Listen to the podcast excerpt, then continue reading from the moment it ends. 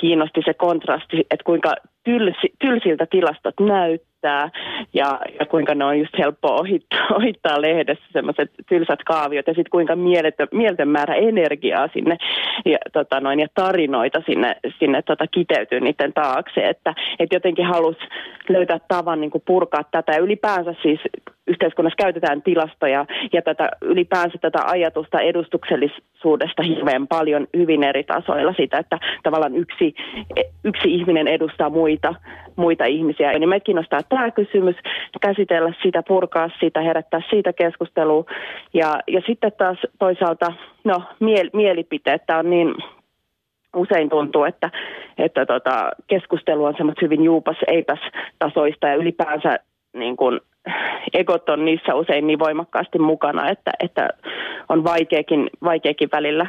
tota, ihmisten vähän pysähtyä ja oikeasti kuunnella toista ihmistä. Niin tota, tässä on paljon tämmöisiä asioita, jotka, joita me halutaan koskettaa. Niin tilastoista tiedetään paljon, mutta nämä henkilökohtaiset tarinat on vissiin enemmän jäänyt sitten piiloon. Musta on niin kuin hyvä, hyvä miettiä välillä, että, että millaiset, mitä kaikkia asioita sieltä taustalta löytyy, että me päädytään ajattelemaan tietyllä tavalla, että, että paljonhan on tietenkin, tietenkin, jos ajattelee mielipiteitä, niin ajatellaan, että se on tämmöistä vaikka faktoihin perus, perustuvaa ja, ja pitkien pohdintojen ää, jäl, jälkeistä niin kuin lopputulosta, mutta, mutta ihan se, kyllähän se oikeassa elämässä enemmän on semmoista, niin kuin, mehän muodostetaan ne mielipiteet usein aika höttöisinkin perustein, ja sitten taas toisaalta siellä on kaiken näköisiä voimia taustalla, mitä, mitä me ei välttämättä niin tiedo, tiedostetakaan, että, että meistä tuntuu jotenkin hirveän tärkeää avata näitä prosesseja ja itse kukin miettiä myös näitä,